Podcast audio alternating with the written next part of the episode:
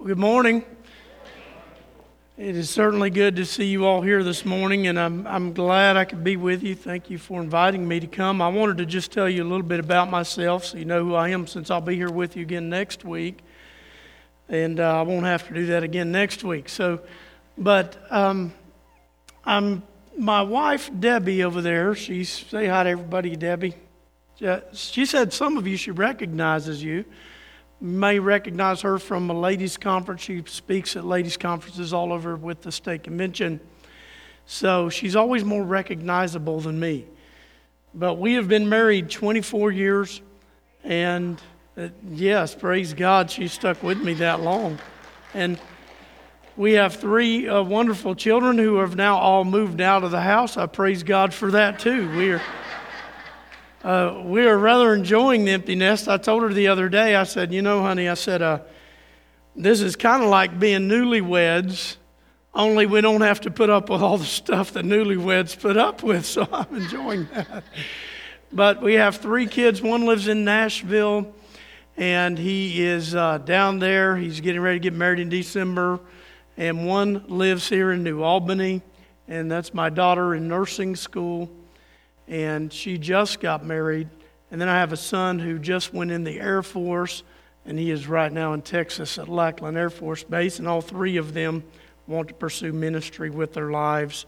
So they're, they're all destined to that, I suppose. But at any rate, it's, it's good to be with you. I do work with the State Convention of Baptists in Indiana and the North American Mission Board, and I'm glad to be here with you this morning. Let's open our Bibles together to the book of John in chapter 7. And we'll be looking at just three verses in this passage today. We'll be looking at verses 37 through 39.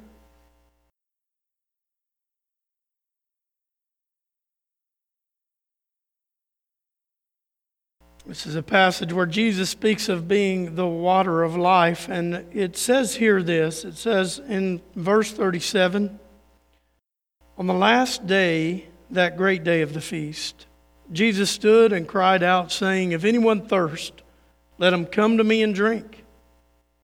He who believes in me, as the scripture has said, out of his heart will flow rivers of living water. But this he spoke concerning the Spirit whom those believing in him would receive. For the Holy Spirit was not yet given because Jesus was not yet glorified.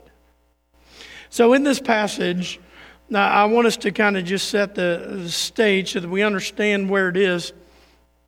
In this passage, Jesus is at the last day of the Feast of Tabernacles.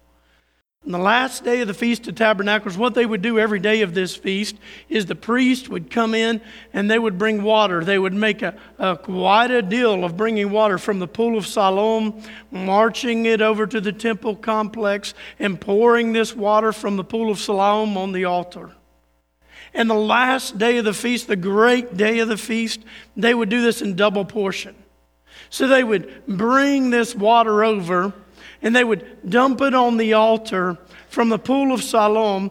And Jesus, then standing supposedly, it would seem almost in ankle deep water here, somewhere in the temple complex here, he would be standing and he cried out.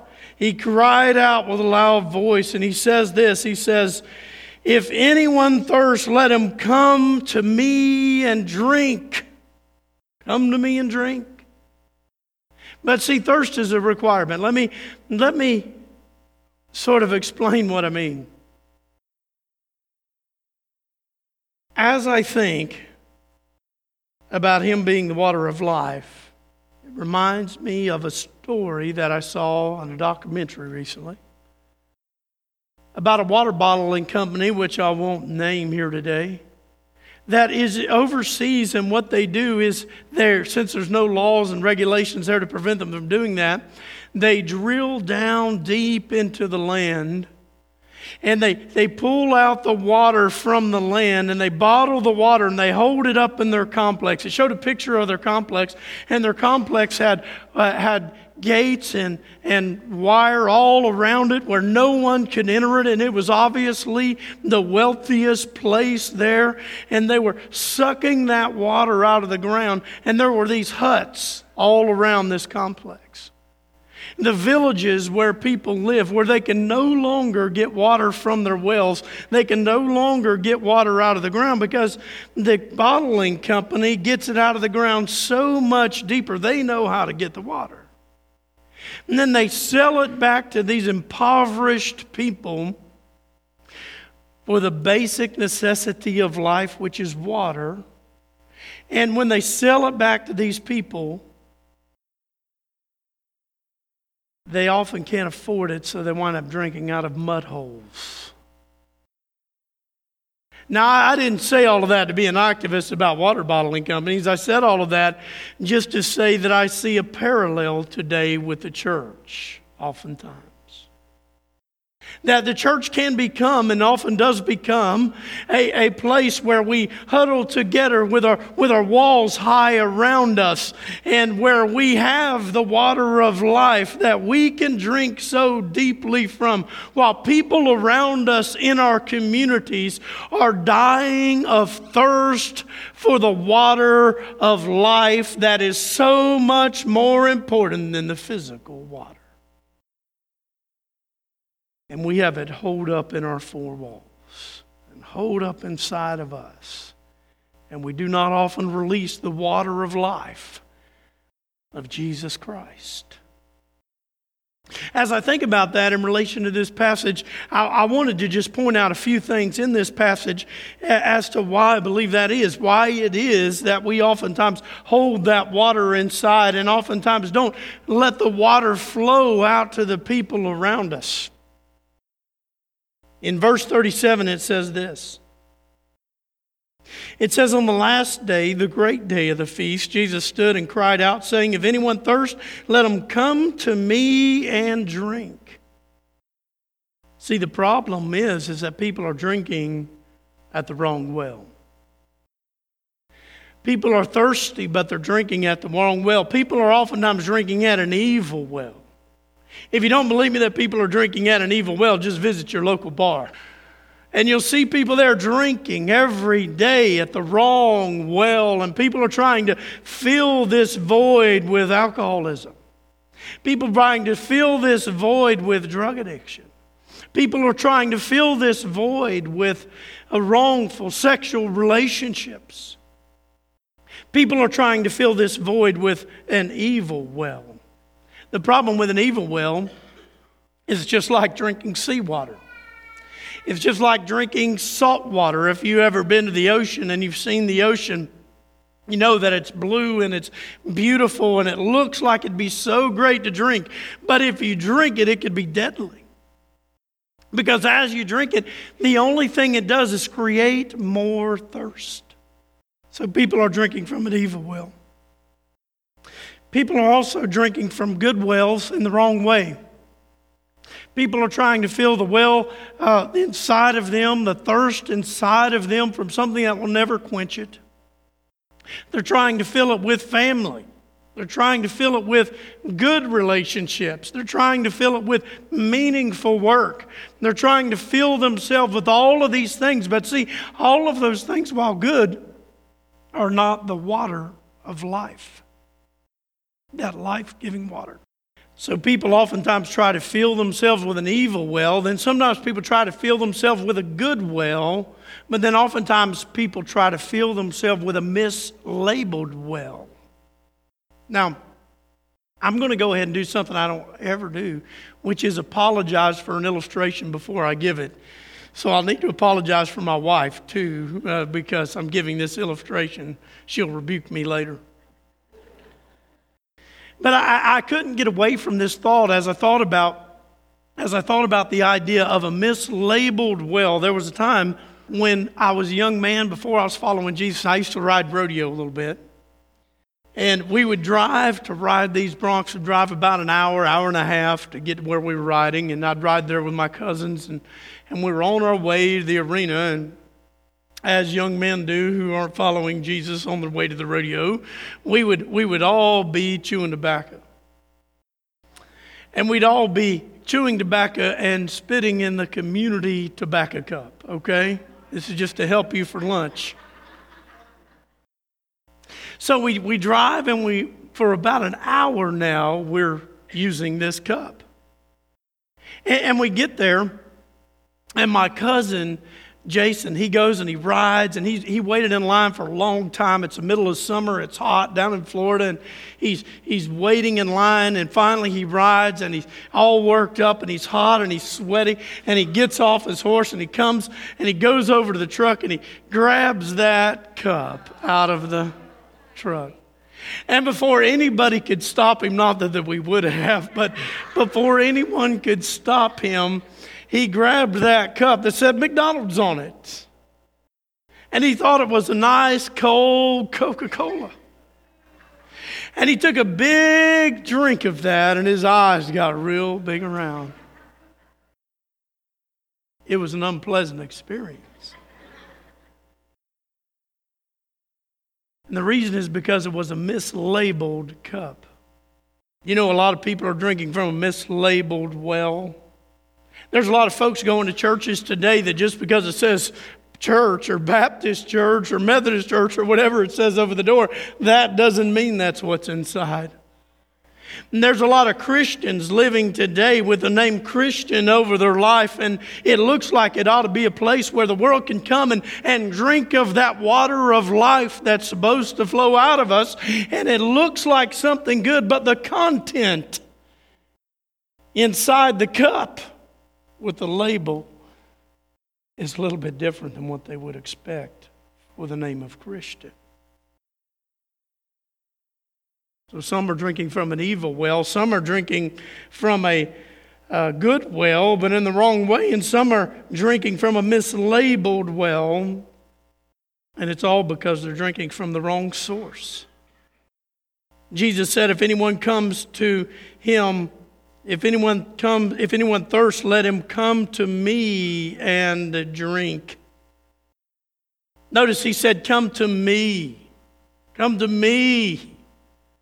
I, I preach in churches all over, and one common theme that I hear oftentimes from believers, and I, I understand, I, I, get it, but, but let, let, me just, let me just break it down for a minute for you. I hear people say, Well, I'm just not being fed at my church. I'm just not, I'm just, I'm thirsty at my church. I'm just not being fed. I'm just not drinking deeply from the well. And, and, and I, and, and then they oftentimes then blame the pastor.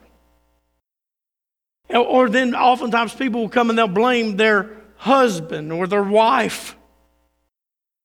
Well, can I just tell you that Jesus never promised that we could drink deeply from the water of the pastor, that we could drink deeply from the water of the spouse, that we could drink deeply from the water of anything else. But he did promise us that if we'll drink deeply from him, he said, Let them come to me.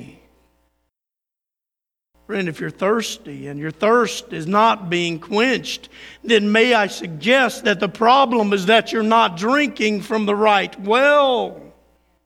Because if you're drinking from the right well, it never ceases to amaze me. I'll go into different churches, and, and, and I, I told Debbie when I came in here, when we sat down, you could immediately sense there's life in this church. You can immediately sense the life. But oftentimes we'll go into a church and it's just dead as a doornail. But the thing that amazes me is even when I go into a dead church, not like this one, I'll see people and I'll meet people that I can tell have been drinking deeply from the well of Jesus Christ. That they've been drinking deeply from His well. And I think, my goodness, they're not getting it there at that church. They must be getting it from somewhere. And I guarantee you where they're getting it from. They're going directly to the source. They're going directly to the source. He who is thirsty, let him come to me, he says. But he didn't just say, let him come to me. He said, let him come to me and drink. Oftentimes people will come to the right source, but then they won't drink deeply from the well of that source. It's not enough to know that you need to come to Jesus. It's not enough to know that He is the source of the living water, but we must drink deeply from it through prayer and daily time in the Word of God. And if you're thirsty, my friend, and you feel like your thirst just can't be quenched, may I ask you, are you in the Word?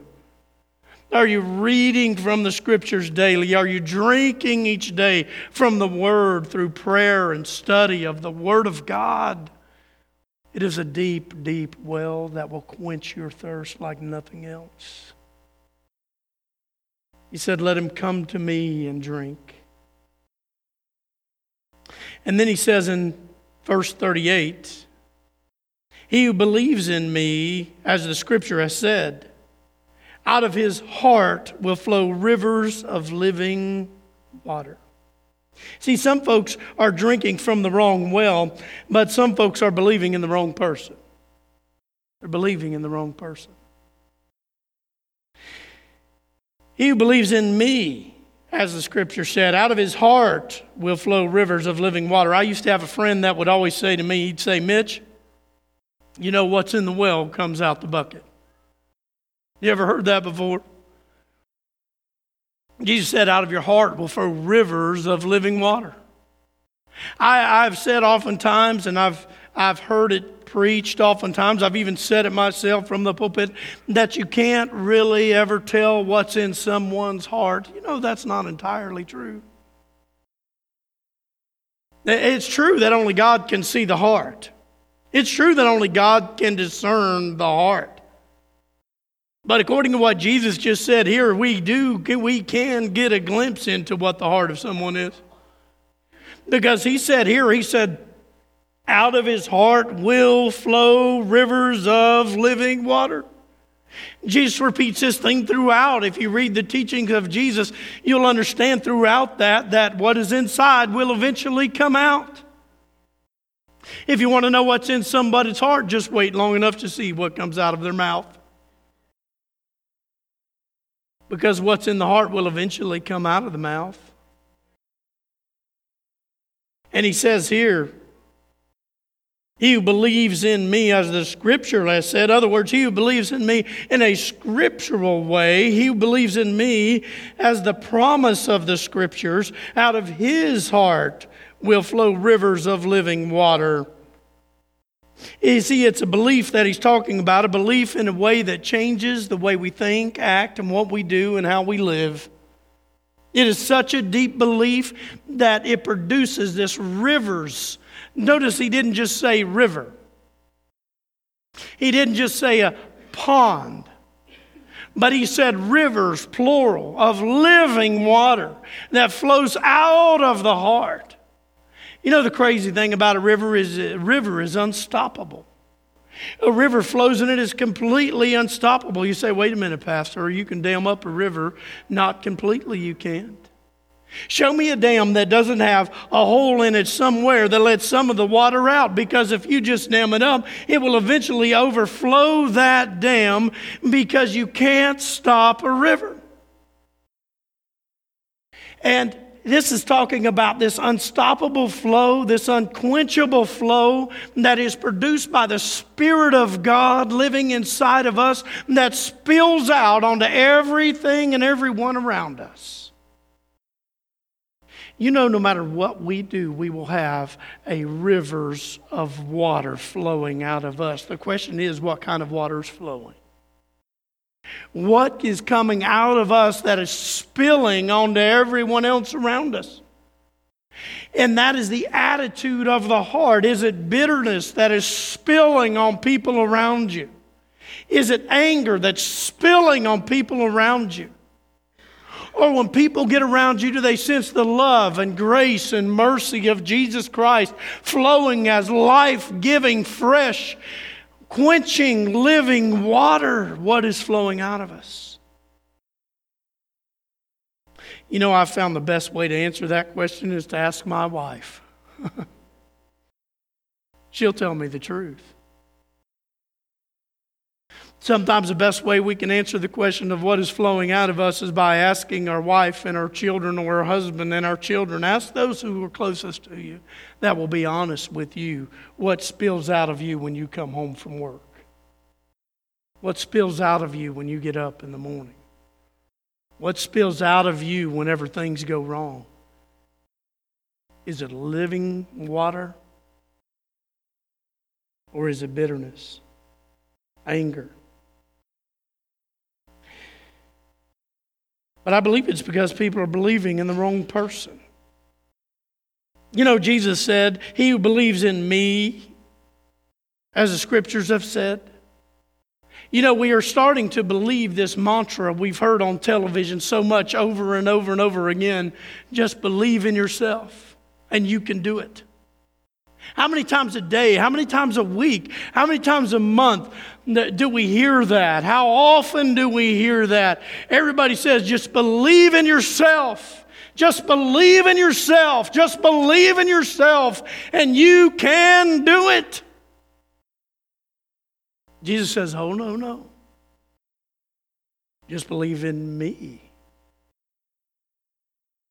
You know, if you just believe in yourself, it will lead to one of two things. It will lead first to disappointment. Some of you are sitting in here today and can probably relate to it as I can as you think to yourself, you know what? I've tried believing in myself, and that's what's got me to where I am today, and I don't like where I am today. So, first, it can lead to disappointment. The other thing it could lead is to arrogance. Some may be sitting in here today and say, Well, I've done it. I've believed in myself, and it's got me to where I am today. Friend, no, it hasn't. If you have anything good in your life, Jesus says, and the scripture says in the book of James, that every good and perfect gift comes down from the Father of lights. And if you are able to get where you are today by hard work and perseverance, it's because God gave you the mind to work. It's because God gave you the opportunities that are in front of you. It's because God gave you the work ethic. And it's because God gave you the very air that you breathe. And if you think you got there without Him, it is arrogance in the face of God. The fact that we were born with a brain to get us where we are in life was a very gift from the God of heaven. And we ought to thank Him every day for it. But the world tells us just believe in yourself. Just believe in yourself. And it will always lead disappointment, or arrogance, but it will never lead to godliness and righteousness. That only comes through belief in Jesus Christ. So many are drinking from the wrong well, others are drinking or believing in the wrong person. But in verse 39, we see that some are creating a stoppage at the source. But this he spoke concerning the Spirit, whom those believing in him would receive. For the Holy Spirit was not yet given because Jesus was not yet glorified. So in verse 39, it tells us why Jesus said the things he said and the context in which he said them. He said he spoke these things concerning the Spirit of God. Because those who, had, uh, those who were believing in him had not yet received the Holy Spirit. He's talking about the day of Pentecost. The Spirit of God had not yet indwelt men until that point. The Spirit of God had come upon men, but it had not, He had not indwelt men and lived inside of men until the time of Pentecost. And so he's speaking of his future time of Pentecost, but I want us to notice very carefully in the bottom of that verse where it says, For the Holy Spirit was not yet given because Jesus was not yet glorified. Now that's talking about Jesus being dying on the cross, raising from the dead, and ascending to the right hand of the Father, and sending the promise of Jesus, uh, of the Holy Spirit to us. But I don't want us to miss the principle which is this, and it is that the Spirit was not yet given because Jesus was not yet glorified. And oftentimes, the reason the Spirit of God is not flowing through us in our lives is because Jesus has not yet been glorified in our lives by the way we're living our lives. See, the only way to stop a river, to truly stop a river, is to stop it at the source. To find the source of that river, the headwaters of that river, and stop it at the source. And you know, we can stop the Holy Spirit of God from flowing through us at the source by muddying up and stopping up our lives with sin and crud and filth and rocks and things that get in the way of the Holy Spirit of God living in our life because Jesus Christ is not being glorified in our life and the Holy Spirit's stamp of approval is not upon. It.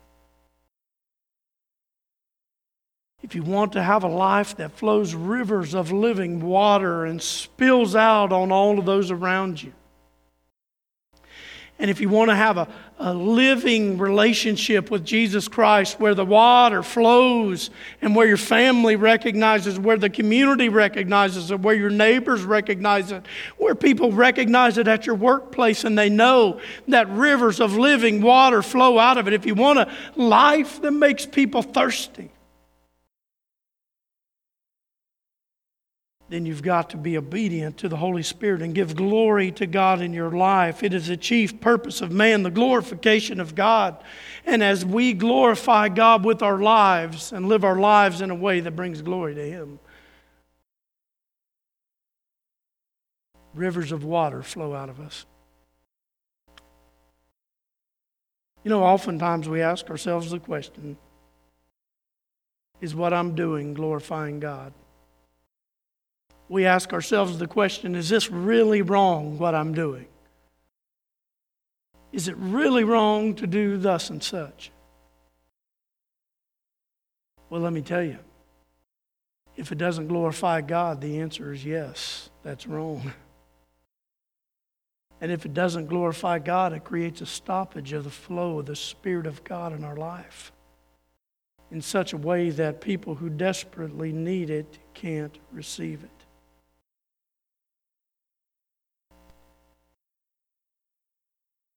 So today, have you been drinking at the wrong well? Have you been believing in the wrong person? Or have you been creating a stoppage at the source of life giving water? If you have, let today be the day you repent. The beautiful thing about that is that one ounce of repentance will open the and burst the dam of the flood of living water that will flow out of your life and spill onto those around you through a deep, deep relationship with Jesus Christ. Pray with me. Father, we come to you and we do thank you and praise you for your word. We thank you and praise you for the water of life.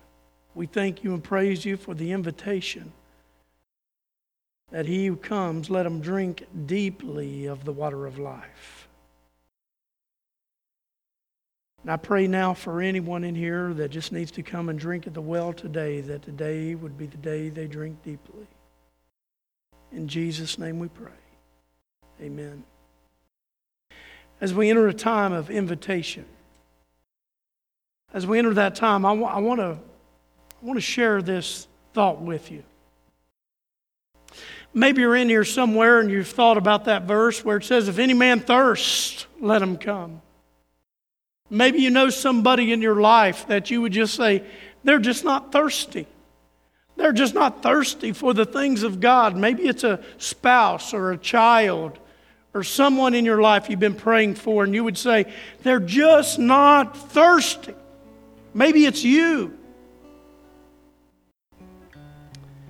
You know, I've always heard you can lead a horse to water, but you can't make him drink. I thought that was true till a friend said, You know what you can do? You can put salt in his oats, and it'll make him thirsty. Jesus said, We are the salt of the earth. We should be so salty that it would make people thirsty. We should be so full of the water of life, that living water flowing out of us, that it makes people thirsty to come and drink deeply. And if you need that water of life today, Jesus stood and he cried out, If anyone thirsts, let him come to me. And during this invitation, I say the same thing to you. If anyone thirsts, let him come to Jesus and drink deeply of the water of life. We're going to have a time of invitation. If God has dealt with your heart, you come, let's stand together.